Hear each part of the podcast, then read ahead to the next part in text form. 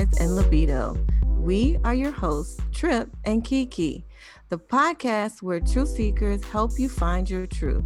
Join us as we delve into all the things you lust, the lies that we tell ourselves, and why our libido drives us to distraction. This is adult-only content, so no kiddies under eighteen, please. Our dialogue is open, honest, and raw, but most of all, we're here to have fun. Welcome to our podcast, Lust, Lies, and Libido. Hey. Okay, we are here this evening. Welcome to Lust, Lies, and Libido. Welcome, everybody. This is your girl, Kiki. This is Trip. Peace, love, and blessings. We have a wonderful guest with us this evening. His name is Stephen Smith. And it's like, I don't know, you know, maybe it's, you know, predictive, but I feel like I should be calling you doctor. I don't know why, but I feel like I should be I like calling that. you Doctor Stephen Smith. I do, for real. It's coming soon. It's coming soon. All right. Well, see, you know, maybe like I said, it's predictive. Um, he is a pleasure coach, and he's going to tell you a little bit more about what he does and what he's passionate about and how he helps people. And then we're going to do some great questions and hopefully get some answers and some truth going for you guys. And let me tell you, ladies, he is as fine as he is educated. Okay. Sorry y'all can't see, but you know, he's a really nice looking brother. So pay attention, tune in so you can learn something. All right. You ready? Yeah. Yeah. So tell us a little bit about what you do. Well, I am pleasure coach Stephen Smith, and a pleasure coach is um, a mixture between a love coach and a sex coach. And um, I'm passionate about both, so I decided to bl- blend them both together and decide to help couples or single people strengthen their love life as well as their sex life. And so my specialties are healing, dating, relationships, and of course, amazing sex. And um, I use the art of sex to teach people how to love correctly so you can have long-lasting relationships and the love that you really deserve. Okay.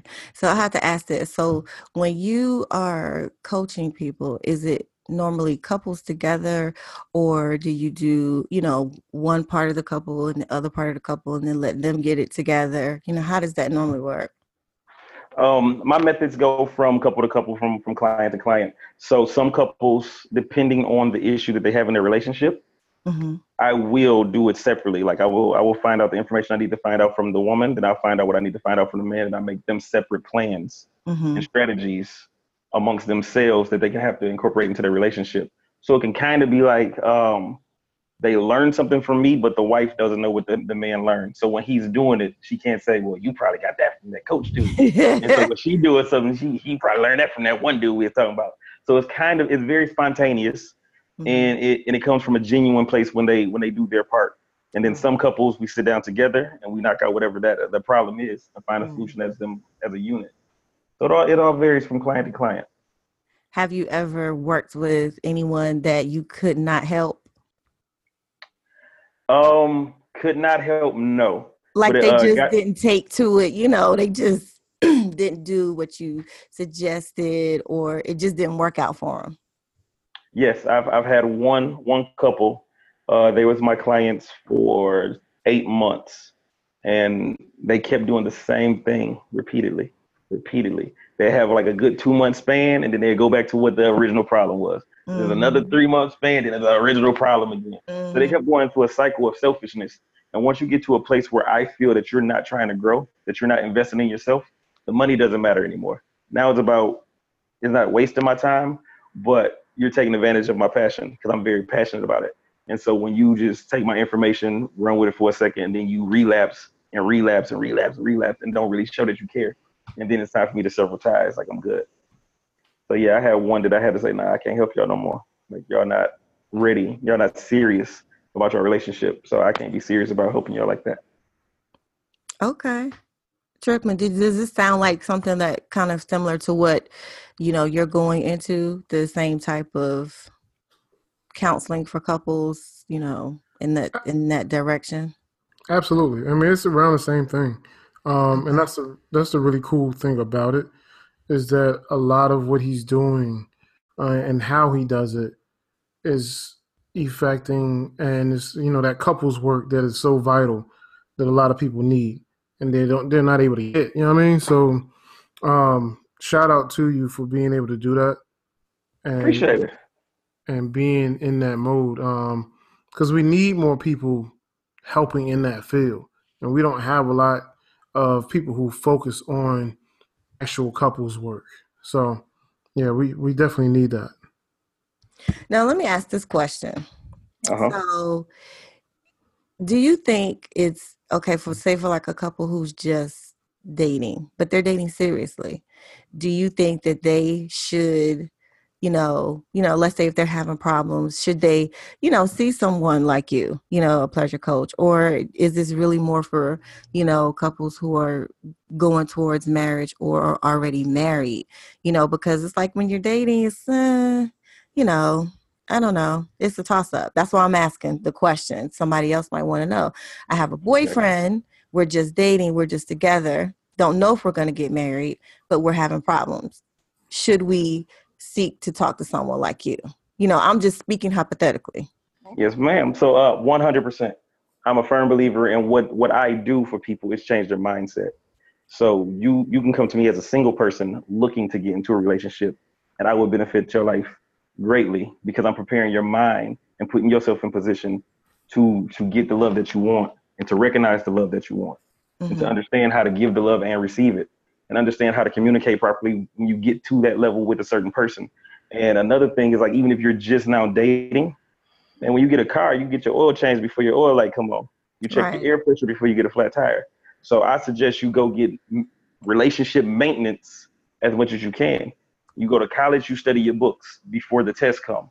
And so getting the outside perspective, perspective or perception to help you grow in your relationship before problems start, prevent problems from coming. And so I suggest anybody, even if your relationship is going great, go somewhere where you can learn more, where you can get a different point of view so you don't get complacent and you don't start getting boring. Like, fix the problem before it even starts. Prevent it from happening. So one hundred percent talk to somebody. Okay. I agree with that. Yeah. I mean, I think that that's it. That is absolutely necessary, especially if you're trying to have longevity in that relate, whatever the relationship is, you know, you can always use an outside person. And I actually had a debate with someone about outside parties, like counselors and things like that, because he doesn't believe in them, you know, and I was like, that's what's wrong with our race. As Black people, we don't believe in getting outside help. And I don't think there's anything wrong with getting outside help, because sometimes you need a objective perspective, somebody who's not close to you, to maybe help you see a perspective of the situation that you didn't think of before, you know? So exactly, I, I absolutely agree with you on that. Now, do you think in relationships there are roles? Gender-based roles? It depends. I mean, you know, some people believe in relationships that a man has his role and a woman has hers. Do you believe that there are roles in a relationship? Hold on, time out, time out, time out, time out, time out. We didn't uh-huh. get into an icebreaker. We like we just jumped right into it. The questions was just popping in my head. So. I know. I couldn't help hey, myself. Like we ain't doing no foreplay. We ain't warm him up. We ain't even rub his nipple a little bit. I'm saying that's what y'all do sometimes. So you, now you know how I feel. You know what I'm saying? Get in and get out. You know what I'm saying? You know, sometimes it just start being so good till you forget. You forgot. Oh, sorry. Oh, my bad. You funny, man. Oh, ask the question one more time. Which one? My question? Yeah, your question. Well, since I was so rudely interrupted, I'm going to let Tripp ask his question. No, I mean, I don't. I, I know we had, see, here's the thing. Here's the thing, Stephen. See, we, we, we've been having a rough, rough night so far. People don't want to act right. You know, mm-hmm. and so like, are you like pointing fingers right now? Uh, uh-huh. I ain't pointing fingers. I ain't saying no names, Kiki.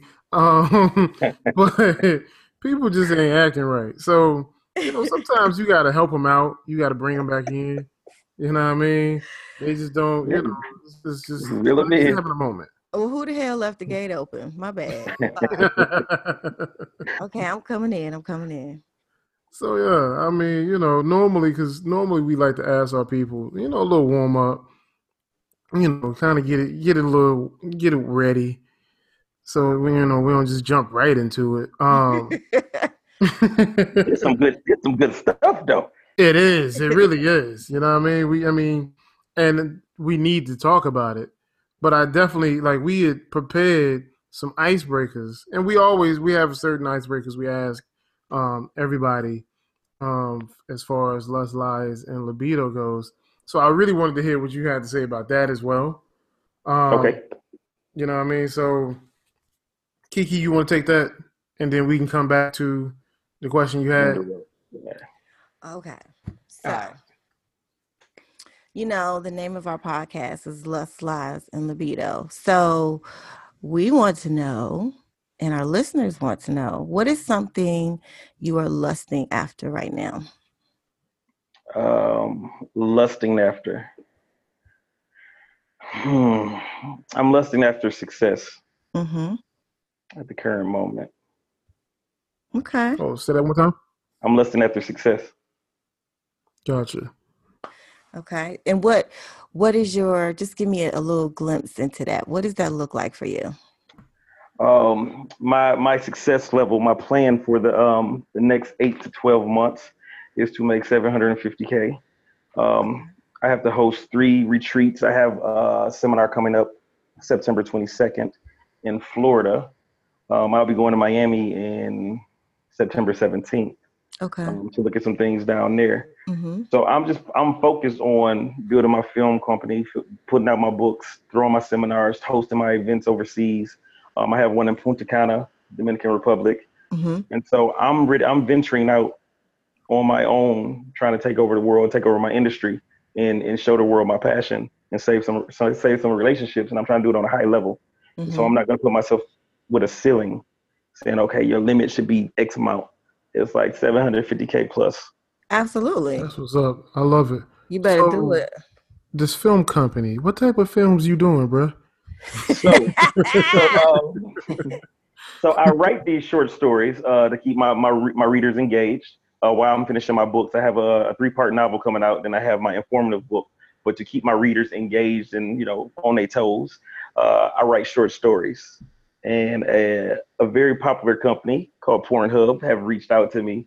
I was going to say, are these erotic stories? Or yes, they are, they are erotic. So okay. They're like, they kind of popular. I mean, they, you know, they a little popping. They popping well, a little they, bit. They, they pop, they popping just a tad, you know? And so, um, humble brag. My, my, my stories circulated a little bit. Like I write very detailed, straight to the point scenes nice. That get you from point A to point B real quick, but it, it feels like a movie.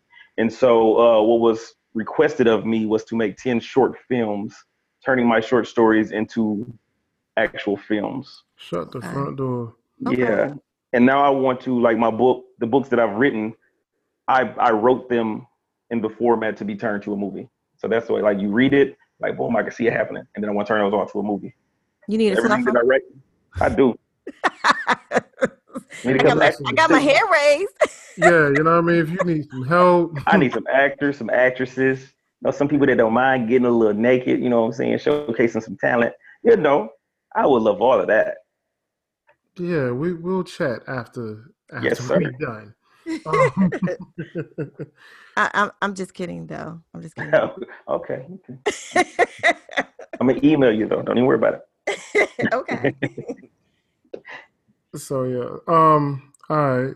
So that's the lust piece. That's the lust piece. Right. What is a lie? What is the worst lie that you have been told? The worst lie you, I've been Or that you worst, have told. The worst lie I've been told is I love you.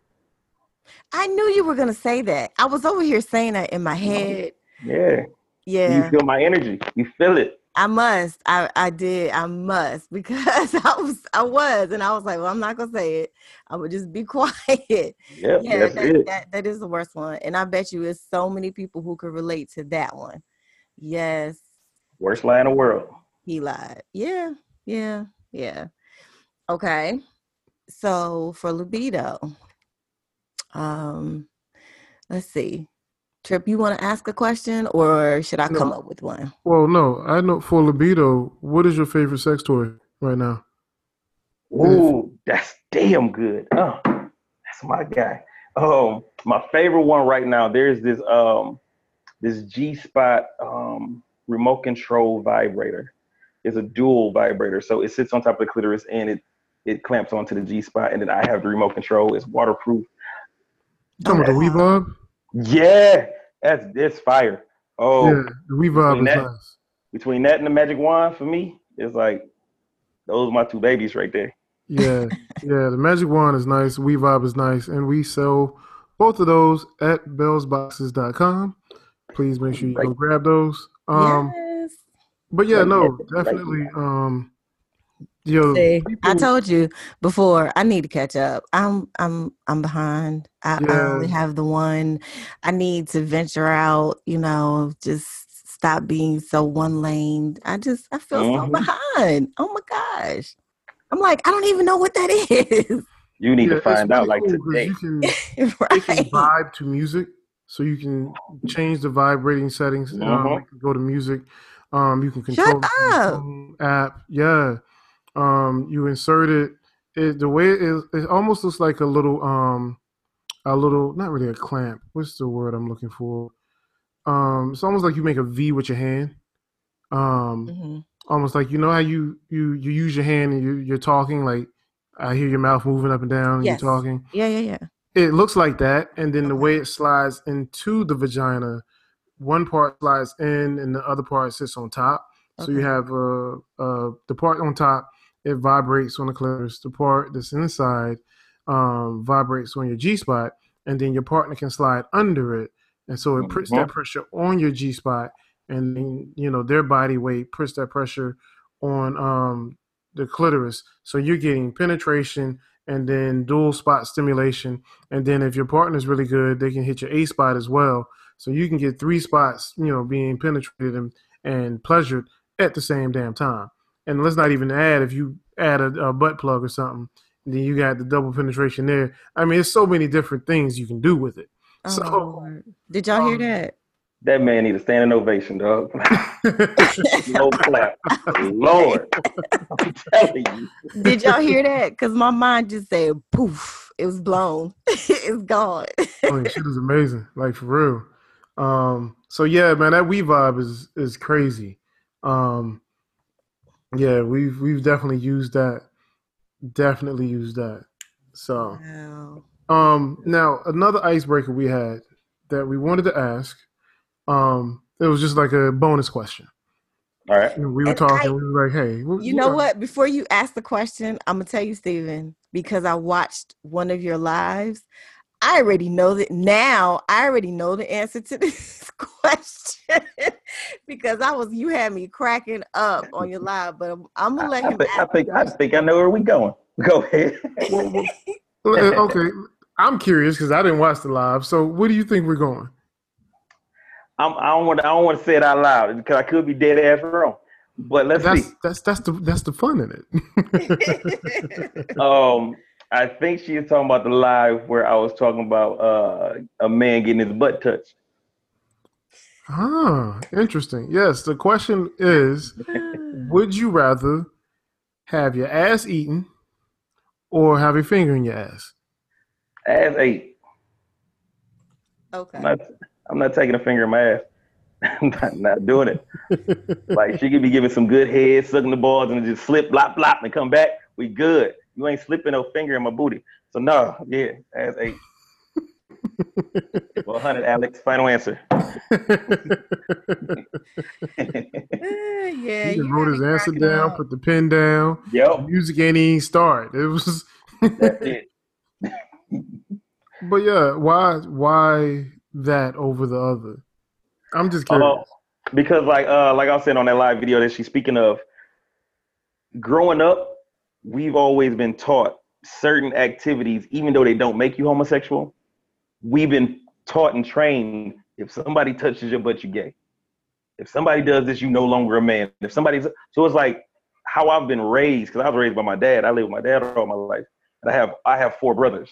And so that's just pounded in your head every day. If you let somebody touch your butt, if you let somebody smack you on the butt, you let somebody da da da da. So my, all my life, that's what I've been trained. And, you know, even me trying to recondition myself, that part sticks with me. Like, you touch my butt, we fighting. So uh, it's not it's not like I would think I'm gay or I think another man is gay for doing it. I think that people that have reached that level in their life where they're comfortable with their sexuality, they know who they are and they can get that done. And I don't call you gay at all. Like, you in love with your girl and y'all doing what makes y'all happy. I can't judge y'all for that. Y'all happy. So it's nothing like that, but it's just how I've been taught. Maybe one day I get to that level. I just don't see it happening. Gotcha. Yeah, man. It's interesting. Um, okay. You know, I was talking to a female, and it's so funny. And we were joking, and it was um, I can't, I don't know if it was somebody or a comedian or somebody, but they was like, "Yeah, God played a joke on y'all men because they put he put your G spot in your ass." Mm-hmm. Mm-hmm. Yeah. Did it? For real, that's so unfair. And yeah. It's funny because um, I have a friend that was rocking with this dude, and you know, she put a finger in his ass while she was giving him head, like a fire hydrant. Said, I mean, it was one of the best orgasms he ever had in his life. Um, like, and I was like, wow, that's like that's that's that's big. And then she was like, so would you be? I'm nah, I'm good. You know, I said um, the same thing. I heard it's the greatest orgasm ever. I just want to experience it. And you know, I can't, I can't say, like, for me, I remember when I had to go to the doctor and I had some some things going on, and I had to get a prostate exam, and to have that done, this was before they have the new ways of doing prostate exams, and so they did a um the whole prostate exam, and I was like, oh hell no. Like, nah, bro, I ain't never doing this. Nah. Oh, wow. Um, I'm good. I'm good on that. It's so funny, though, because, you know, I, I'm not even going to lie. I enjoy anal. I enjoy, you know, anal with the ladies. But on me, yeah, I'm good. Thank you for that clarification, sir. Yeah, absolutely. Yeah, I was lost at first. I was like, so is he saying that? Okay, okay. No okay, judgment. Okay, okay, no judgment. Okay. No judgment. No. Right. Yeah, that, that procedure, it was like somebody just like took my whole soul. I was like, I'm telling you, that's my fear. My whole soul just leaving my body, like, oh, it's over. I was like, I was like shaking on the on the little table. Oh, poor pumpkin. Oh. I'm not even gonna get into what we have to go through, but whatever. We'll we'll save. Listen, listen, time. listen. You listen. You listen, Linda. Listen, Linda, use lube. There you go. Uh, uh, uh, no, look, I can't. You got me over here stuttering. N- So I want to go back to my um, original question about roles in relationships. Do you think that they should exist? Um, for me personally, no, not at all. I don't believe in gender roles. Um, I believe in partnerships. I used to be that guy, you know, because that's how I was, I thought I was raised. That's how I was taught. Mm-hmm. Um, men have to do this, women have to do that. But I'm big on partnerships. I'm big on building. I'm big on growth. I'm big on big on equality, and I'm big on empowering my woman. And so if I want to win, and I want us to win, I want my family to win, I have to understand the strengths of my woman. I have to understand the weaknesses of, my, of myself. And so to make us move like a unit, when it's time for her to lead, I'm gonna let her lead. Whatever mm-hmm. she's good at, I'm gonna let her do it. If she's better than me at it, what I'm good at, I'm gonna do it. There's mm-hmm. no, she has to wash dishes because she's a female, not at all. I gotta take out trash because I'm a dude, not at all. You know what I'm saying? Even if it goes to changing the oil, shit, if she enjoys it, have at it, babe. I'll cook you some cookies. I don't, if you know what I'm saying, I'm not gonna feel like less of a man if my girl likes to change oil. I don't like to change oil. If she loves it, go do it. I got you, I got the kids. Right. They don't make me feel no type of way. And so I want to empower my woman in every way possible. And I want her to be able to function if I so happen to die. I don't want her to be so dependent on me because she's a woman and she couldn't do X, Y, and Z. Let's mm-hmm. both learn everything we have to learn. Like, you know what I'm saying? I ain't gonna say no homo because I'm a grown-ass man. I learned how to do eyebrows. Mm-hmm. I know how to do hair. I know how to do a silk press. I know how to do nails. Because it's like, if my woman lost her hands, if my woman got in a car accident where she couldn't do things to make herself feel pretty, she has her man that's gonna, that's gonna look out for her. I'm not about to start a business doing shit. Right. But I know how to take care of my woman. So, you know, if she needs, her eyebrows looking rough and she's in the hospital bed for three months, I got you. You know what I'm saying? While we talking and laughing and you getting all better and I'm here to encourage you, I got you.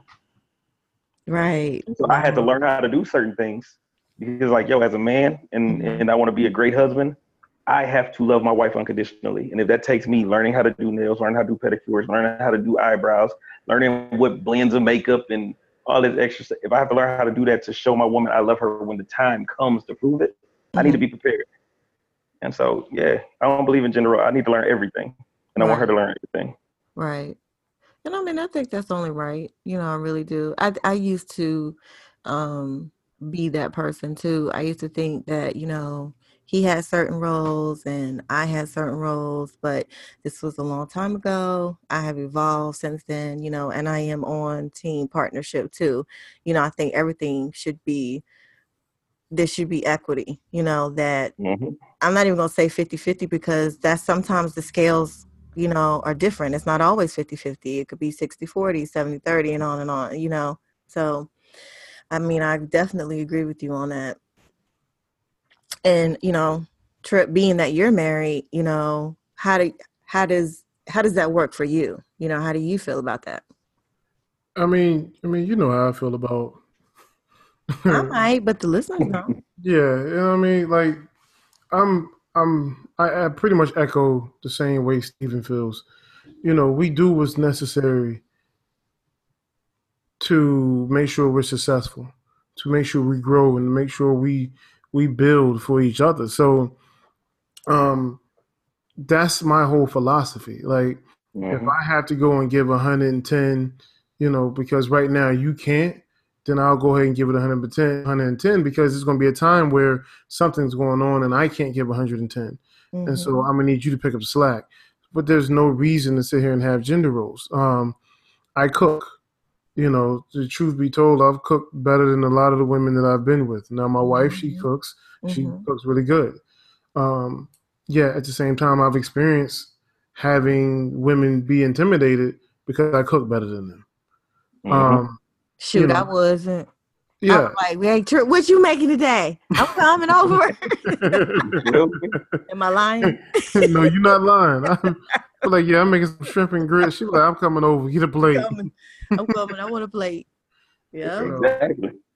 Um, you know, so I don't really do the whole gender role thing. There are certain things that I'll make sure I do um, just because I like to make sure I do it. You know, I open doors and things of that nature. Yet at the same time, if I need to go in there and wash some dishes or wash some clothes, I know how to do all of those things. And those things, I mean, honestly, I was taught that way.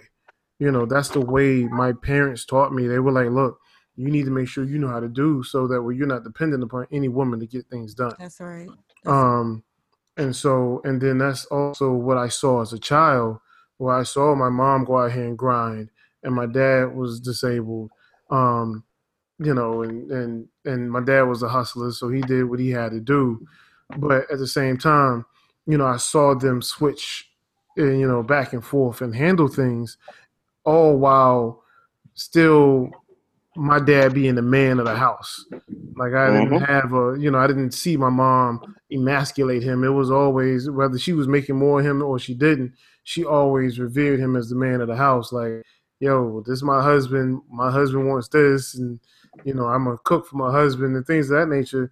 So I saw how two people can work for one common good, and it didn't matter what role they played in the house and how they had to handle it.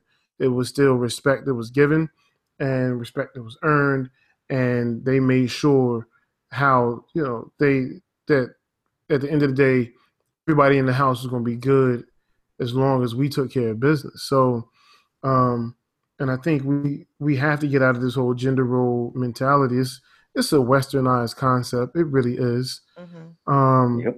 You know, so many things about our relationships that are based upon, you know, westernized systems that we have to really start diving in and dissecting it and dismantling it. Um, so that way we can be healthy and whole individuals. So screw roles and all that other bullshit. Like, fuck that shit. I feel you. But I guess when I ask that question, I am leaning more towards marriage relationships, I guess. But, you know, with you working with couples, do you find that, and you're younger than me, so it's like, I feel like people don't really value marriage as much anymore. And, you know, with, you know, some of the people that you've helped, are you finding that people are going away from marriage and just having these really long-term relationships, or people are getting into marriages, but then getting out of them very quickly? What do you, what are you kind of seeing on that front with, you know, the um, people that you might help? For the most part, I see a lot of people that need healing more than anything. Because at first I used to just do love and sex for the most part. And I had to, had to add healing because so many of my clients needed healing before they could even touch the problems of their relationship. So a lot of people don't even look at marriage because when they look at relationships, they don't think it's going to last regardless. They think somebody's wow. always going to cheat. They think somebody's wow. always going to lie. They think somebody's always going to do something deceptive. It's that like, is so sad. Wow. That's what they go into the relationship thinking. Right. Before even all the way into it. Like right. I ask a lot of people specific questions, like what's your ideal man, or what, or what, what person do you think would be perfect for you? And they all answer the same thing. There's no such thing as ideal. There's no such thing as perfect. So if you don't believe that this even exists, you will never attract it into your life. Right. And once you do attract it into your life, you will think something negative immediately. Oh, it shouldn't be like this. Too good to be true. So I'm going to either self-sabotage, or I'm going to find, I'm going to find a reason to escape because it's too good to be true. This is impossible. And so that's how people walk into these relationships. So they don't even look for marriage because they already know he's going to cheat. Somebody looks better than me. The person in my past did this. And so I know eventually this is going to happen. So why even waste the time? That's more likely a woman's perception. perception. Uh-huh. But a man is like, yo, why get married? Because once once we divorce, she takes half of my stuff, half of my earnings, half of this. I can't see the children. Um, They look at all the losses that comes with marriage. No one looks at marriage like, damn, I'm about to live the greatest life ever. Right. They look at if this fails, not if this succeeds. If this fails, I lose X, Y, and Z. So, so they're looking at the end before it even begins. Exactly. And the end is not death do us part. The end is not we on our deathbed and we live live the best life. The end is one of us didn't cheat it. We didn't fail out of love. Yes. This is what I'm going to lose if I marry. Wow. Wow. That's, and that is so sad because it's like that, then there's, then where's the value of a relationship? There's Bingo. no value. There's no value then. If that's, if you immediately start on the, the downslide and the negativity and, you know, not even thinking of the positives of what can happen in that relationship, it's like, well, what is the point? You know, and that's kind of scary, you know? Well, let me ask this question. Uh, well, let me play devil's advocate, because I hear what's being said. And at the same time, maybe it's also a shift in the paradigm where people are starting to think differently about how the institution of marriage is held. Um, I've long said that marriage is more of a business arrangement than anything else. And so when you're looking to, it's just like a business merger. Like you got company A and company B. Company A and company B come together to make company C. You're going to have things that come and go, things that happen, and you need to look at, okay, what is the likelihood of this merger succeeding? And what are your financials? What's your, you know, your policies and mission statements? Uh, what are your, what are your values?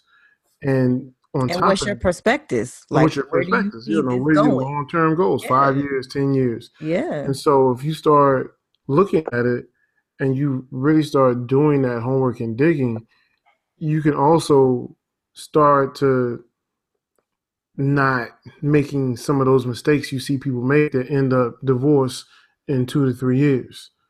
Um, so, I mean, I think there's a little bit of both. We, we, we have become a little sad, but then there are more people who are um, debunking marriage and, and redefining marriage for how they see how they see it and what they see fit. So I think it could be a little bit of both. That's just so, me. So let me ask both of y'all this question. Do you mm-hmm. think that the institution of marriage should just be done away with? I don't. No. I think, here's my answer. I think what works for you need to work for you. And you need to sit with your partner or partners, um, for my non-monogamous, my ethical non-monogamous people out there, and figure out what works for you, define what works for you, and make that happen. And if it's this form of marriage or if it's a different form of marriage, um, if it works for you and you're not harming anyone and everybody works, then so be it. But to say marriage needs to be disbanded altogether, I don't, I don't agree with that at all. Stephen? Um, I'm with him. I, I think the the rules and the blueprint that was set for marriage should be changed. I think people should do what makes them happy, because you and your partner need to sit down and talk about what makes you all happy. Like, my blueprint may not work for you, but your blueprint and your man's blueprint may be perfect for y'all. Mm-hmm. And so I'm, I'm with him with that. And with marriage, I think the foundation needs to change to unconditional love, because even if I, I looked at it as a business, and I did build it in a in, in a structure of a business, businesses fail at some point. Some some exceed beyond belief, and then some fail. So it's like, if it came to the point where I'm married and love isn't the foundation, and she was with me for what I could do for her. She's with me because of my mind. She's with me because I have green eyes. What if I lose my eyes? What if I lose my hands? What if I lose my legs? Will you still be there? Mm-hmm. Will you be there when what I offer you is gone and all I have is my love? Mm-hmm. If the answer is no, I shouldn't be married to you. Well, and here's the thing though, you know, and here's that, here's that, what I think we, we need to also piggyback with that is that not only do you need unconditional love, but you need to define what love means to you, because love for everyone does not mean the same. That's one of the, the, the downsides to the English language. You know, we sit here and say, I love Rice Krispies, or I love Rice Krispie treats. Mm-hmm. And then in the same breath, we use the same term and same word for I love my wife, or I love my husband. Um, and so you have to really define what that love means. And too many people don't really know that the partner that they're with define love and it defines love in a different way. So we have to do a better job of teaching people how to express what love means for them. Bingo. Like, one thing that I ask every single one of my clients, um, and it's like in my book, um, If This Is the Beginning of Forever, which is my dating book. Even me, if I go on a first date, I ask my the person I'm on a date with, what does your I love you mean? So whenever you tell me I love you, I know exactly what you're telling me. I don't want to assume what you're telling me. I don't want to guess what you're telling me. You already told me exactly what I love you mean to you. So when you tell me, I know what I'm receiving. I tell that to my family members. I told that to my mama, what do your I love you mean? So when you tell me I love you, baby, I know what the hell you're talking about. But so I don't see, assume. I hear that, but I guess in my head, and I mean, and I agree with that to some extent. The, the only part, I'm not saying I disagree, but it's like your I love you also can change. It's levels to this shit, I feel like, you know, and, and you asked me that today, that answer can change, especially, especially if you ask me that on a first date. Now we're talking. It's, now, it's, it's, now kind, of, it's kind of hard for me to, to really describe what my I love you is going to mean, because if this is our first date, I can maybe give you a generic idea of what my I love you means. But let's say today my I love you might mean, you know, I love you because you're a nice guy, because you're respectable, you're a gentleman, you treat me well. But ask me that question again in three years. My I love you can mean, because I like the way you look when you wake up in the morning, or because you cleaned up the bathroom behind me, or you took the trash out and I didn't have to ask. It's, it changes. No, see, you saying I love what you, you're telling me you love what I do. See, when I ask you what your I love you mean, you ain't got to refer to me. What do you I love you mean when you tell your kids I love you? What do you I love you mean when you tell your mom, your dad, your brother, your siblings? What does your, your I love you mean? Like, if I clean up behind you, you love the action that I done for you. And when, when we're doing relationships, I'm big on communication. So if I ask you your favorite color, best believe in a month or two, I'm gonna ask you your favorite color again, your favorite food, your favorite place to go, your favorite dress, your favorite shoe, your favorite artist, because you're a woman. You're a human. You're going to grow. The more that you're exposed to, the more you're going to grow. So I can't assume that the answer you gave me the first time is going to be the answer for the rest of our life. And that's where people go wrong. They just think, okay, her favorite food is spaghetti. Nigga, that was four, four years ago. She could have been changed. And so I'm big on asking monthly. I'm like, I'm a weekly or monthly guy. I ask often, what does your I love you mean? What does your, what's your favorite color? Is your favorite color still this? Yo, da, da, da, da, da. Because I need to know and grow with you. I don't, I know you're not the same person.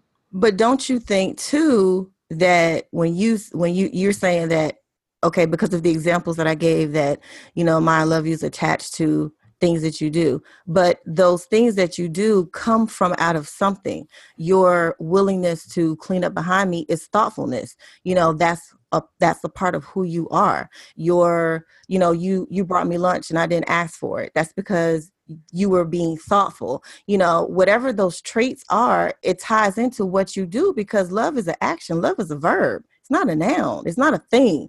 It's something you do. You know, how else can people say that they know that you love them? Because you could say it all day, but until you actually put action to the word, you know, so a lot of love is based on what I do for you. You know, it's not always, those feelings come from something. And, and, and for me to express those feelings, I want to show you, because I could feel it inside all day. But if I do nothing to allow you to know how I feel, how would you know?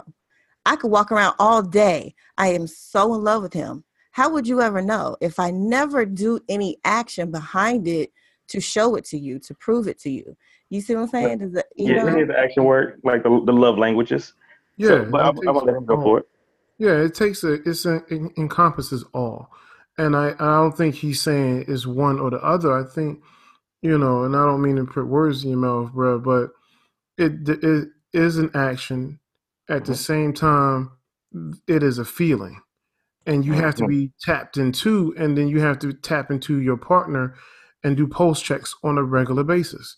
You know, like he said, too often people, you know, boom, I asked her what she liked, you know, today. And then, you know, a year from now, I'm thinking that's the same, but no, people change, people grow all the time. I mean, I say change, they grow, people grow. Mm-hmm. And we have to constantly check in with our partners to see where they're growing. What's your opinions? And one of the, my favorite things I love to say, as the situation change, so does my opinion of such. Right. So as I get new information, I may have thought one way. Now I have new information to go off. I'm not thinking that same way anymore. And that's how people operate on a daily basis. And your partner does the same. So you constantly have to check in and see where their love is right at that moment and what that means to them. And it may mean action. It may mean, you know, just emotion. They may express it one way. They may not. So we have to do a better job communicating with one another, mm-hmm. what that means and how that works. And then, you know, let's not even talk about communication, because communication between people is so frayed. Um, one of the things that I can't stand is, you know, trying to talk to somebody and they don't really, they're not really paying attention, or they're not really tuned in to mm-hmm. all they're tuned into is their response. So mm-hmm. they're not really receiving what you're saying. Right. They're just gearing up for their response. Right. So they've already shut down the listening, and they're just trying to, you know, rebuttal, and you can't really fully communicate like that. You can't effectively communicate.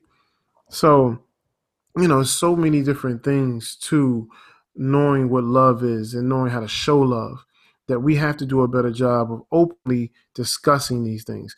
And we need to do a better job as men discussing these things. Um, one hundred percent. You know, whether we're in a barbershop or whatever, you know, talking about love and vulnerability and things of that nature, so that we, we can learn how to be more complete, emotionally sound men. So that's my thought. I agree. Most definitely. But I wish more men felt like that. You know, that's my, did y'all hear my big sigh? Y'all are like the rare, y'all breathe rare air. Let me just say that. Okay. Seriously. 'Cause yeah, the struggle is real. So anyway, I have another question for you. Do you think, okay. see my friend Tripp, We've been friends a long time. And he used to say all the time, check the whole facts. So we, we even had a debate about this. Hoe is life. You know, when, when people start dating, um, they don't always necessarily, you know, divulge their past life, you know, things that they did and who they were with, or are necessarily upfront, most honest about it. Do you think that a person's past should be held against them in some way? For example, like a stripper, because that's a, that lifestyle is, you know, it's a little wild. Yeah. You know? Um, but should something like that, or a porn star, you know, their past, should that, you know, do, in your opinion, do you think something like that should be held against a person? Listen, man, like uh, you go to a job, first thing they ask for is a resume. And they go do some, they go do some checking. They go do some calling. That's going to affect if you get that employment or not. But, um, um, I do, I do think that you should talk about it. I don't think. I don't want you to tell me about your past so I can judge you. I want you to tell me about your past so I can understand you. Boom. I can understand, because now I need to, I'm going to ask you a few questions, not out of judgment, just for clarity and understanding, so I can see what type of person you were versus what type of person you are. So if you have the same mindset you did back then, but you're just telling me, I just stopped a couple weeks ago, but your reason why you stopped is not a good enough reason why, I personally can't rock with you. But let but, me ask this, like for um, real, for real.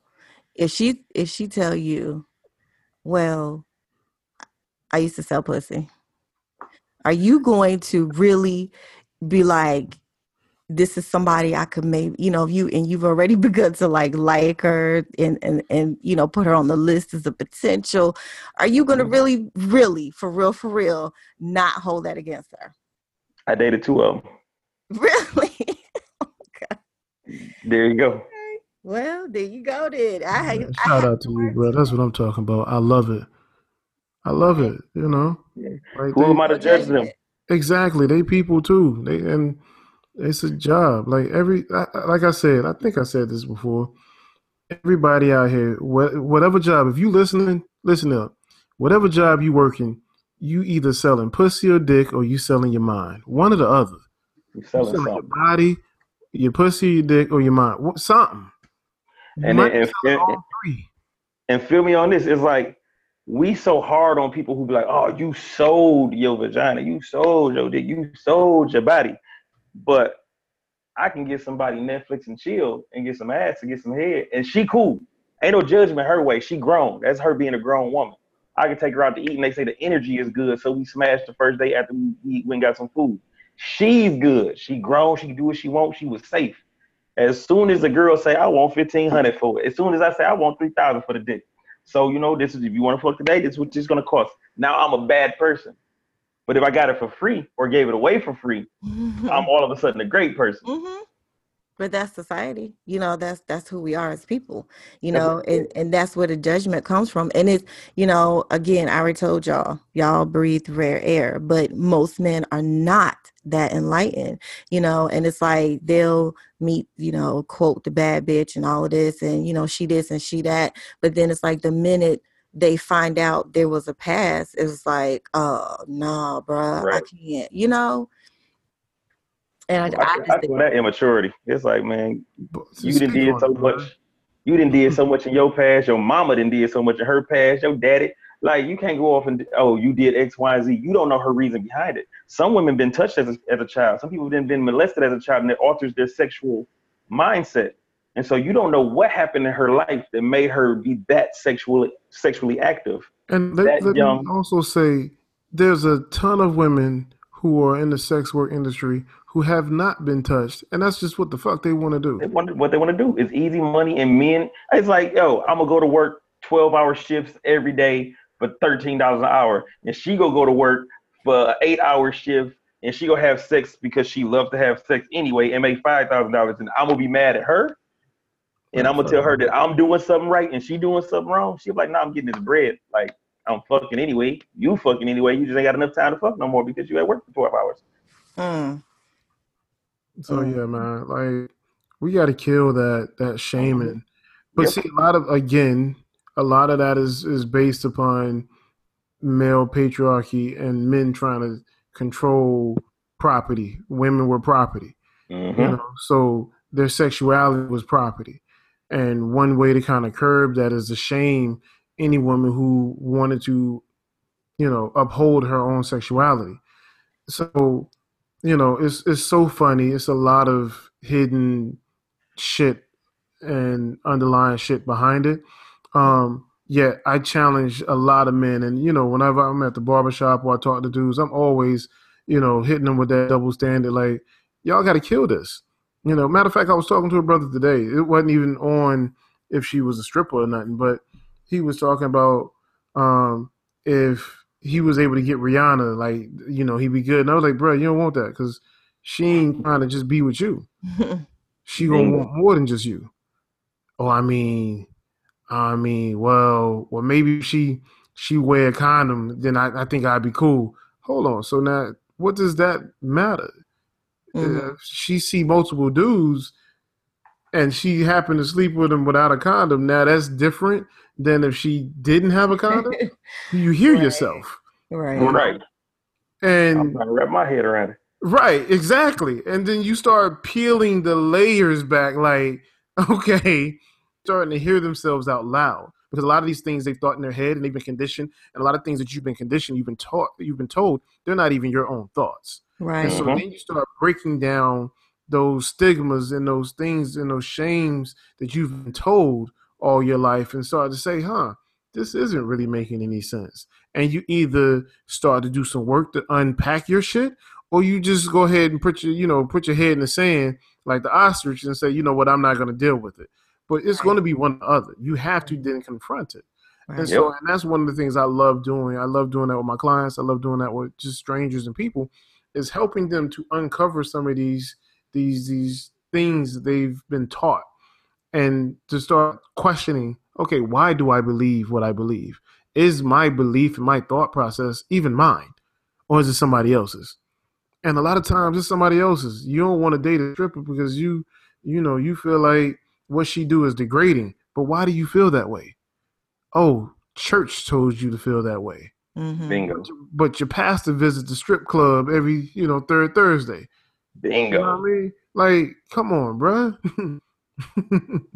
Oh. And I mean, and I, I know that change is inevitable, but you know, it takes time and, and it's hard. And I mean, and, and Trip, you know, you can attest to this, you know, from just our friendship and how, how far I've come in my understanding of, you know, certain, you know, beliefs that you have and, and your lifestyle and, you know, coming to understand those things because, you know, at first I was like, what? You are tripping. Stop. You know, but I've, I've enlightened my mind. I've, you know, come to a place where it's like, you know what, there's so much more to what I've always seen and known, you know, and, and you're right. You've helped me to help change my mind about the things that I've been taught and those boundaries that I put on myself and thinking, now there are still some things that I just, there are just some boundaries I'm not going to cross. That's just because that's who I am, you know, but I've learned to appreciate a lot of the things that are out here, you know, uh, and a lot of the, the things that choices, a lot of the choices that people make. And and it's a lot of choices out here now. My gosh, like, what did you tell me is nineteen gender types? I mean, when you really sit down and break it, it's so many choices, you know, yeah, and now I've learned to. Said, um, the Native American culture, well, certain Native American cultures had as many as twenty-one different gender types, and different other indigenous cultures had similar practices, whereas it wasn't just this binary one or the other. So, but yeah. we do. Mm-hmm. I sat down with my girlfriend and we just started talking about it, and, and I started counting them off. I think I got up to like ten, twelve. I was like, yeah, it, that, it, it's true. It's true. It's a lot. It's a lot of differences with that. So, yeah. Yeah. Okay. Cool. That's crazy. I, um... I was watching this video. Y'all tell me what y'all think about this. I don't know if y'all heard about this. What is it called? Spectrophilia? Have either one of y'all heard about this? That's where you're the love of ghosts, right? Or spirits? Having sex with a ghost. Yeah. Mm-hmm. Oh, boy. All right. It's almost like um, it's almost like a succubus. Maybe so. Do you think this is possible? And I mean, these are supposed to be supposedly, you know, recorded events of people, you know, supposedly this has happened to, documented cases of this foolishness. I think it's foolishness. I don't know. Who's to say? I want to see a video. I, I don't think they've anybody said anything about the video, just stories. So I need to see it. But what do y'all think about this? You know, this whole ghost, having sex with a ghost. The mind is a powerful thing. Isn't it? The mind is powerful. I don't, I don't see myself ever doing that. I think that's a little strange for me. I ain't gonna call nobody else strange. I just don't see myself dry humping the air, you know. But you know, and it's actually a fetish. It's actually a fetish. I don't even right. understand how it can be, but it is. So, so let me be the, the open-minded one to question. Okay, so if we can, we all admit that energy is real. Yes. Yes. Okay. And if we're talking about spec, what is it, spectrophilia? And I think spectrophilia, spectrophilia yeah. is about the energy, that that spirit. And so we can all admit that. All right. And this is about to get a little deep, so so just follow me. Mm-hmm. We're all, at the end of the day, chain reactions. We're energy. Energy can't be created nor destroyed. We learned that in in in chemistry.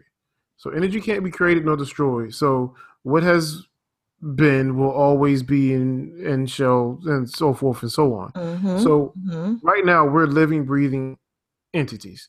Right. Once our physical being cease to exist, there has to do that energy has to go somewhere, it has to transfer. That's mm-hmm. just the laws of nature. So is it out of the, the realm of possibility that you do have different energy signatures out here that people could be having sex with? I don't know, but I'm just saying it, it's yeah, that's that's pretty deep. That is that's uh, yeah. I mean, I'm w- I'm with you with the whole energy thing. I am, because you're absolutely right. Mm-hmm. But I don't know. Like I said, I, mean, I can't say that I've ever experienced it. I didn't even know this thing was real until you just mentioned it. You just said it. Yeah. yeah. I mean, when you think about it, people catch the Holy Ghost all the time. They say they felt the spirit. It made their whole body shake. So, so if they can uh, catch the Holy Ghost and start jumping uh, up and down doing um, backflips. And you like, know what? I never even me? thought about it like that. Uh-huh. That's why when he started talking, that's why I started when he started explaining what he was explaining. The first thing came to my mind was the Holy Ghost. People catch that all the time. All wow. the time. I felt the spirit come and over my body, and it and made me run, right. and it made me run. And you talk about eighty-year-old women, they doing cartwheels. Cartwheels. The Holy Spirit made me just feel a whole different level of life. Cool. But so, it's true though. Somebody, wow. somebody got to have sex then. Yeah, I guess so. I'm a, I'm gonna I might do some more research into that, just because I just want to know the depths of it. That's all. I just thought it was something interesting to ask you about it because is. I was like, what? And, and like I said, it's now its own fetish. You know, it's it's people who that's their own little category. Yeah, know? they gonna it, it's gonna make them feel one with the universe. So they about to take it to a level. They about to take it to a level. Guarantee it. Yeah, yeah. Do your thing, boo. Do your thing. You know, but um. There, I, I can't remember where what it was I saw. I think it might have been, maybe it was one of your lives, or I was, I don't know, a video, something you did. I, I remember you talking about changing in a relationship. I think it was a live. And you were talking about changing yourself in a relationship, and that, you know, we should all be striving to be better when in a relationship. But this is what I had thought, because this is, I'm asking for a friend. Mm-hmm. So, if you're in a relationship and um, the person is willingly telling you, I will change to what it is that you want me to change to. I don't see that the same. It, I don't. You tell me. Is is that the same thing as wanting to change to be? I don't know if I'm making sense of my question. You know, wanting to change to be better in the relationship versus them saying, you know, well, this is what, this is how you need me to be. Then that's what I'll be. I personally don't like that, because I feel like you are who you are. If you want to change who you are, then you have to do that. But for me to sit up here and tell you, you know, I need you to like spots because I like spots. That's not gen- that's not, then it's not genuine. And then I always feel like later, you know, resentment or, you know, some, some negative feelings towards me might surface. You know, I did this shit for her and I changed who I was mm-hmm. for her. No, you know, so do you really believe there's it? You tell me, you know, is there a difference in that? Because I've heard men say, you know, well, if you need me to do this, then I, that's the way I'll be. If that's what it takes to be with you, I'll do, you know, but that's not genuine. That's, that's not really what you were saying about, you know, kind of tell a little bit about, you know, what you were talking about, changing yourself while you're in a relationship, because that was really some good stuff. I think you were um, talking about the live where I was talking about the Steve Urkel effect, which I got a lot of mixed reviews on that thing there, but um, changing inside of a relationship. Um, I don't think that a person should, you know, bark like a dog. Woof, woof, a big dog. Woof, woof. Not one of those type of changes. I don't think that right. they should change to the point where they have to do everything that another person wants to do. But I'm talking about growth and change as in what you require, your, your requirements, your requirements to be loved. If I'm used to living for Stephen and then Kiki came into my life, I can no longer just live how Stephen been living. Because my life is no longer just about me. And so I'm going to have to make adjustments. I'm going to have to make sacrifices. I'm going to have to make compromises to to make you happy. You have to work, say that point again? I said I'm going to have to make compromises and um, changes and growing and sacrifices to make my spouse happy. Um, I just can't live for Stephen anymore. I can't just wake up and play two K or wake up and do X, Y, and Z because that's what Stephen wants to do. Sometime I'm going to have to adjust my day to benefit my spouse as well as me. And that's what I was saying about changing a relationship. I don't have to change who I am as a human, as in, you know, my core that makes that my identity. But if if I like to wear basketball shorts all the time and my girl likes me to wear certain clothing, I'm going to occasionally throw in what she enjoys me to wear. Because right. I want to, I want to see her happy. I want to see her looking at me with that, that look in her eyes like, damn. And then I want her to feel like she's been heard. So when she voiced her opinion and how she feel, how sexy I am when I dress a certain way, I want to let her know that I'm listening. Yes, I enjoy rocking what I rock, but listen, today I'm going to be dressed fresh for you. This is for you. And so I'm down with that type of change and that type of growth and that type of sacrifice and compromising. But I'm not going to change like my identity to benefit another person. And well, here's my thing. Let me let me just say this, and I want to know what you think about it. I don't really think that's change. I really think that's adaptation. And I think humans are really great at at at adaptation. We adapt based on circumstances presented to us. We change based upon our own thoughts and ideas that we no longer are okay with. And I've always said, you know, people don't change unless it hurts them more to stay the same than it does to change. Yet we adapt on a regular basis. So it's just like when you go to work, you code switch, you know. Yeah. True. All, all my minorities um, in America, we understand how this works. Yep. You, you around your po- cultural group, you speak and you act and you do things a certain way. And then when you're around um, the other, the, the other, you know, your coworkers and things, you do and speak a different way. Hey, um, how you guys exactly. doing today? Exactly. You know, you get, you get your, um, your voice on, you, you code switch. So, you know, we adapt to di- different circumstances. And if I, I'm starting to date somebody and she likes certain things, then I'm going to adapt to, to what she likes. But I guarantee you, as soon as that ends, then they usually revert back, back. to what they, they revert back. Now, I, and I can agree to that. I've done that. I, yeah. I, I can honestly say I have done that for sure. You know, yes. And I mean, I think we've all have.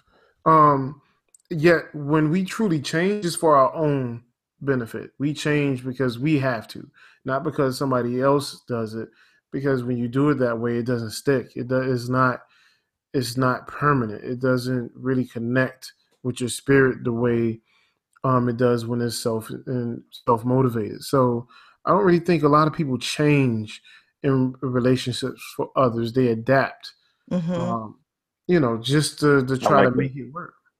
So, and, then, and we, we also change uh, when we're exposed to more. Yes. Things that we've never seen before. That would trigger change. Um, and I don't like when somebody say, well, I, well, I don't say, well, take me as I am. Like, I want you to help me become better than what I am when you met me. And, and yeah. I'm, and I'm, I guess, see, I'm trying to ask without really asking in case this person ever listens, you know, they're going to know I'm talking about them. They, they okay. We ain't saying their name. They'd be, like, they'd, they'd be cool. I know, I know, but it was, it was a situation, it was a relationship that I was in. This was, you know, a prior one. And it was like, you know, this person was just. Oh, no, call that motherfucker out. Yep. Call his ass out. Yep. No, I'm just joking. I'm just joking. You know, but, and it was, it was really one of those situations. It was, you know, I will, I will be that person that you need me to be. And I was, I kept, you know, it was like, you just wouldn't get it. I'm like, no, no, that's not, that's not it. Because I'm not going to sit up here and tell you step by step how to be X, Y, and Z just to make me happy. Because what if that's not who you are? What if that doesn't make you happy? But just to be in the relationship, you know, and that's why I was saying, I know there's a difference. There has to be a difference. That is not the same thing as, as genuinely wanting to, I guess, adapt to make a person, to make your relationship work. I don't think that's a, I don't, I don't know what that is, but it's wrong. That's what I think it is wrong. I'm thinking, I'm, I almost have a question. Um, I'm trying, I'm trying to process it all, but it's like, how else would he know how to be with you if you don't tell him? But see, that's the thing. Okay. One, one of the main issues, communication. I'm a communicator. I'm a big communicator. And it, he totally was not, you know, at the time he didn't really, he just wasn't, you know, and he was, after we broke up, it was just, you know, kind of like, you know, I, I will, you know, I will, I will, I will try to be that person, but it's like, but that's not who you are. How can I make you into someone that you're not? You know what I, I'm saying? I feel you, and I do. I do see where you're going. I'll most likely agree, and uh, because it's about a relationship. But I have so many, like you said, devil's advocate. It's like you don't know how to be a millionaire. That don't mean you shouldn't be one. That don't mean you wouldn't change to have a millionaire mindset after you receive that, that type of money, after you receive that type of success. A lot of people have never been a C E O, but they will learn when they get there. They'll learn when they they see the benefits of it. And so to say that a, a man couldn't change mm-hmm. to benefit and receive what he feels is a blessing, he could. If he wanted you that bad, he could make the adjustment and change who he is so he can receive his blessing. I I, I hear you. I don't know that. I don't know. That don't sit well, right most in my humans, most, most humans don't work like that, though. We, we, we want to go back to who we were. That thing to. Don't sit right with me. I just yeah. don't know. It's, it's touchy. Not right. Yeah. My whole, I don't know. I mean, I do, I hear you, but it's, I don't, I'm torn because I, I, I'm not saying because people are not perfect, but I feel like when you get into a relationship, when you're starting to get to know someone and you are learning who they are, and as you see the evolution of that person, you begin to figure out, uh, where are we, or are we not going to be a good fit? Because there's just certain things about you that are really probably not going to mesh with me long term. Mm-hmm. So, you know, that's when you have to make those decisions, you know, those hard decisions sometimes, versus me pushing you to change, you know, to be a person I need you to be. Because I'm not going to say I, everybody comes with how I need them to. If that was the case, I'd be married and, you know, traveling the world right now or something. But I don't even know if I'm making sense of what I'm saying, but it's like, you know what you want, you know what you're looking for in a mate, you know what requirements, like you said, you, you have to have. I feel like we all have a need or a list of needs that have to be met to be happy. Whatever those, you know, there's other fluff things, but there's some basic needs that have to be met or you're not going to be happy. And it's like, if a person doesn't meet those needs, who am I to change you simply because you want the relationship? You know, I don't know. I don't know. You would change for a job, though. Adapt. You're going to adapt. Or, or you're adapt for it. But, you, I mean, you'll start reading some damn books. You'll start studying. You'll knock the modules out. Mm-hmm. You'll put yep. in some extra time. You will do an internship. You will do in, internships are free. You will do some free work to get that. you, you go above and beyond for money, but Maybe people so. wouldn't go above and beyond for love. But as a okay, but as a man, you would you resent that? Would you resent a woman trying to shape you and mold you into somebody that you're not? A hundred percent, because I wouldn't think she liked me. See, that's my point, though. That's my point. She wouldn't like me. She don't like Stephen. Exactly. Exactly. See, that's exactly my point. That is where I'm coming from, because that means that I there's that whatever, whoever you are is still not enough for me. You know, I don't know. It it, it can kind of go both ways, and you can, because I've seen women do it, and no offense to men, but I have seen some women really bring some brothers up, you know, tapped into their potential and really helped and shaped that man. You know, I've seen it, you know, and it can happen, but that's work. You know, that's, that's, uh, you know, that might be a topic for another day, but work is a good thing. That's what, that's what relationships is, work. Yes. Yes. Absolutely. Yes, absolutely. But I I would have to get more into what I mean by that. And that's like a whole nother mm-hmm. conversation. But I got one more question for you before we wrap this up. Okay. What makes a woman unwifeable, in your opinion? Like just completely unwifeable. Her um, unwifeable to me, because I don't want to say a woman that don't know how to love, because that's just too... too bland of an answer. Um, and I asked this question because there are, I don't think y'all understand. I trip, you are really not out here like that anymore, but it is a lot of single women out here who really want to get married. And a lot of them feel like, you know, what's wrong with me? You know, am I not wifey material? Am I not wifeable? You know, what's wrong? Why can't I find... The process is wrong. So, I mean, and maybe so, but maybe they feel like I'm not wifey, I'm not wifeable. What would make, what would, uh, and I'm picking the brain of a man. So it's like, okay, what would make a woman unwifeable? For me, um, I have a lot of positive thoughts daily. I, I don't ever have negative thoughts. So I think about what makes a woman wifeable, not unwifeable. That's why it was so difficult for me to wrap my head around the question at first, like unwifeable, because I don't never think of that. Mm-hmm. Um, I love a woman that's ambitious.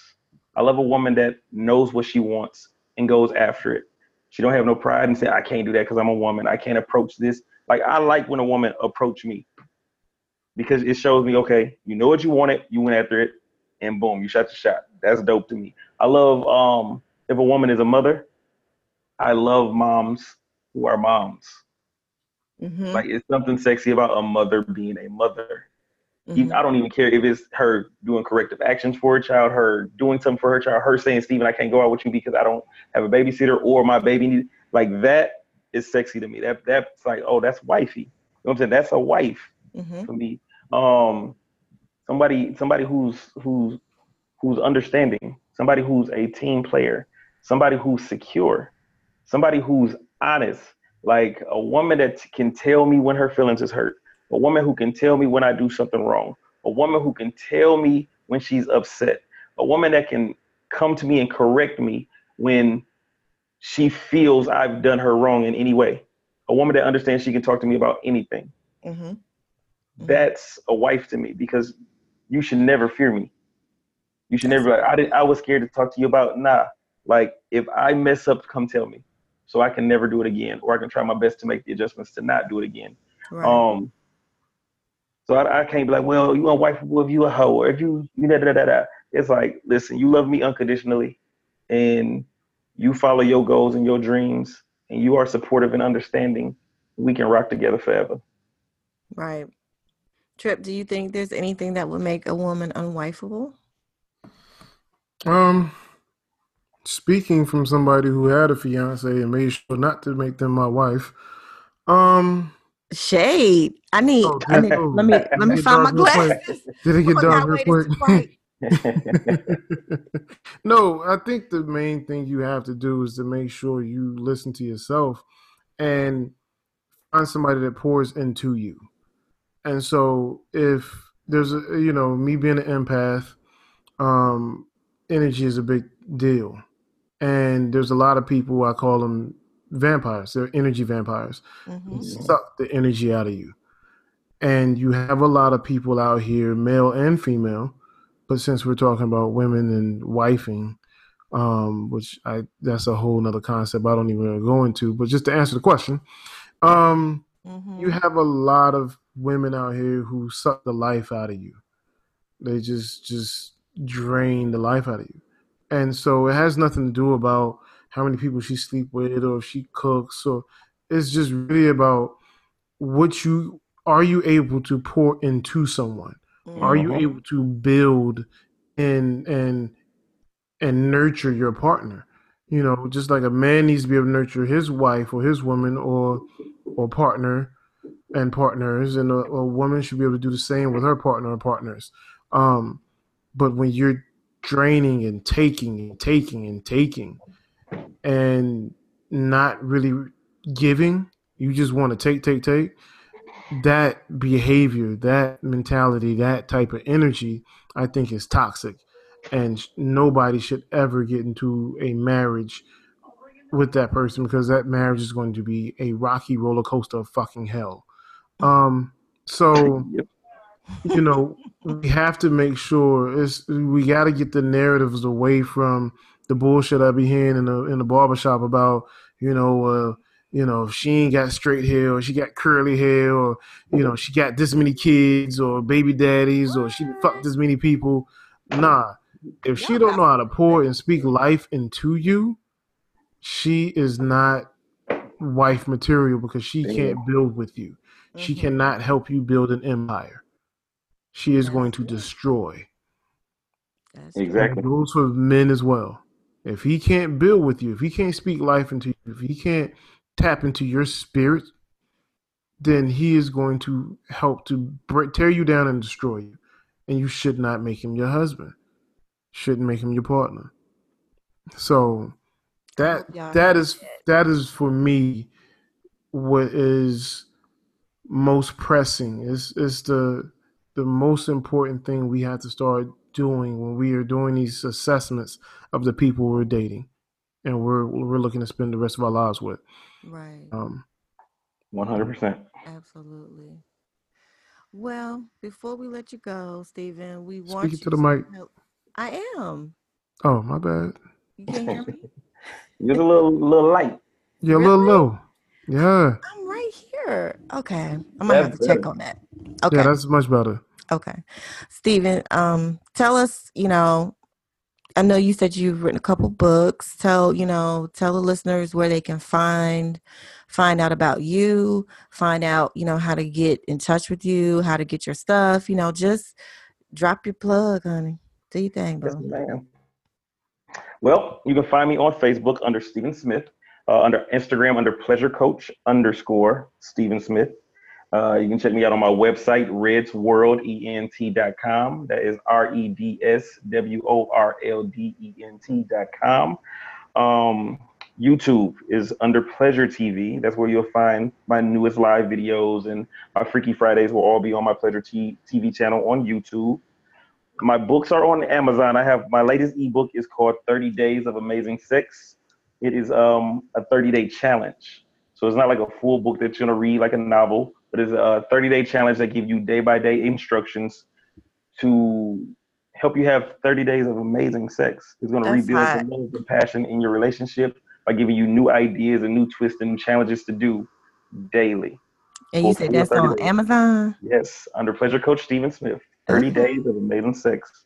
Y'all heard and then that. I have, um, my next speaking engagement will be a Rated Red event. It will be a lingerie party in Jacksonville, Florida on September twenty-second, where there will be, it'll be like a live Freaky Friday where I'll be doing live demonstrations with um, a few of my restraints. The magic wand will be there, a couple um, vibrators, And I will have me a live assistant to where I will be performing a lot of um, positions and activities with this young lady for the live demonstrations for my live Freaky Friday in Jacksonville, Florida. On September now that twenty-sixth. Is really hot. Seriously. Yeah. Um, we got red spotlights and blue spotlights, and we're going to have some tank cool. playing. I got my bed, my underberry strings and my blindfolds, and I'm going to get busy. Cool. That's what's up. Anything else? Did we get it? No, all? That's, that's the latest and the greatest. All right. Um, in the link in the description, so that way you can find it and make sure you reach out to Steve. And I was supposed to call him Steve. My bad. Um, make sure make sure you reach out to Stephen. Any questions? Remember, you can reach out to us. Um, email us if you have any questions, anything you wanted to ask on the air. Um, you know, we can ask our guests, get our take. Um, so make sure you follow us on Instagram, Lust, Lies, and Libido. It's lust underscore lies underscore libido. Um, email is lust lies libido at gmail. So make sure you hit us up there. Um, you can find me on Instagram at Talk Orgasms with Trip. And I'll also be at an event, um, the Bear It All live event in Atlanta. So that'll be going on, I think it's October twenty-sixth. I'll be doing something similar to what um, Stephen is doing. I'll have um, a demo, a kink demo. Be, um, Wait, I'm sorry, I missed it. You said you're going to do what kind of demos? Kink demo. Okay, gotcha. Yeah, yeah. So, mm-hmm. um, so we'll be, you know, doing some um, dominant submissive play, some power exchange, and, you know, making it real sexy and, and teaching people how to incorporate that into their lives. So we'll have that going on. You can get your tickets. Um, you know, there's links on my Instagram, and there's links on bells boxes dot com to get your tickets. You can actually go to bells boxes dot com, click on a link, and it'll take you to the Eventbrite page. You cannot buy tickets the day of the event, so it, you have to purchase them um, prior to. There'll be food, there'll be drinks, there'll be vendors, a lot of fun stuff. So please, please get your tickets. Um, I mean, and check out um, Bear It All, the Bear It All page, and you'll kind of see a lot of the vendors and acts that are going to be there. So it's going to be pretty cool, pretty dope. Yeah, cool. And you um, guys can um, find me on Instagram at Woodsie, W O O D S I E four two two. Um, and um, I won't be doing any events because I don't have a life. I, I need to get a life. Like, y'all do all this amazing stuff. I have no life. It's like, what? Damn. Well, I mean, I think I was talking to Stephen off the air, and he said he does need another – Um, extra for his event. Mm-hmm. So you trying to, trying to make this trip real quick, you know. They're not ready. They're not ready. Got some, got some paddles and some handcuffs and some blindfolds for you. Mm-hmm. And some yeah. edibles, you know. Oh, edibles too? You didn't edibles say the edibles, too. Bro. You should have led with the edibles. How right, you the edibles? Right. you, you, you burying the lead. How you do that? You right. The edibles should have been first. Edibles yes. and then blindfolds. Yes, yes. What time now, do I need to be there? Now, being that you mentioned um, restraints and things of that nature, are you are you into B D S M and kink, or are you vanilla? How does that work? I'm most definitely into B D S M. I love it. Love it. Excellent. How did you, and this will be my last question, because I know we're getting a little long-winded, um, so we can wrap up, but um, how did you venture, how did you find your your way into it? Like, how did you stumble upon the... Um, it, it initially started when I started, um, I started writing my erotic stories, and... And people started asking me like about toys, because I, I added certain toys into my um my stories. And so the more people talked to me about toys, I started to look some up. And I, I came across a few videos where it's like, well, people was tied up. And it was like, okay. Then I seen some handcuffs. I seen a certain paddle. And so I decided to buy a couple of these things just to see if a girl would go be into it. I, I was like a really like a nerdy guy. So I was like, no girl will do this shit. But then once we tried it, I think I fell in love with it way more than she did. And I, I never looked back. And then I started looking up contracts, and I started looking up other stuff. Then I started YouTubing wow. lifestyles and getting on certain websites. And it was like the whole lifestyle was like, oh my God, this shit genius. Why wow. do people tell me so many bad things about it when this shit is great? And yeah, so I just happened to stumble across it. It was like not even on purpose, honestly. That's wow. what's up. I yeah. love it. Truly. That's good stuff. Well, look, we're gonna we're gonna leave on that note. Um, Stephen, we'll have you. We gotta have you on again, bro. Um, of course. So that way we can. I want to dive more into the the B D S M and the kink and kind of get your thoughts on that. I have a lot of questions um, on on that spectrum and that side of the world. So we'll definitely chat again. Appreciate you as always. Like I said, we're gonna make sure um, you guys are able to follow him, find him, um, hire, book him for any speaking engagements you want. Yeah, we would love to have him in. You can book me and Kiki as well, or just myself. Um, we're, you know, like I said, we out here just educating and making sure we can build healthy individuals. So that's that's it. one hundred percent. Yes. Thank you, Stephen. Thank you, guys. It was a pleasure. Absolutely. Peace, brother. Thank you so much. Have a great night. You too. You too.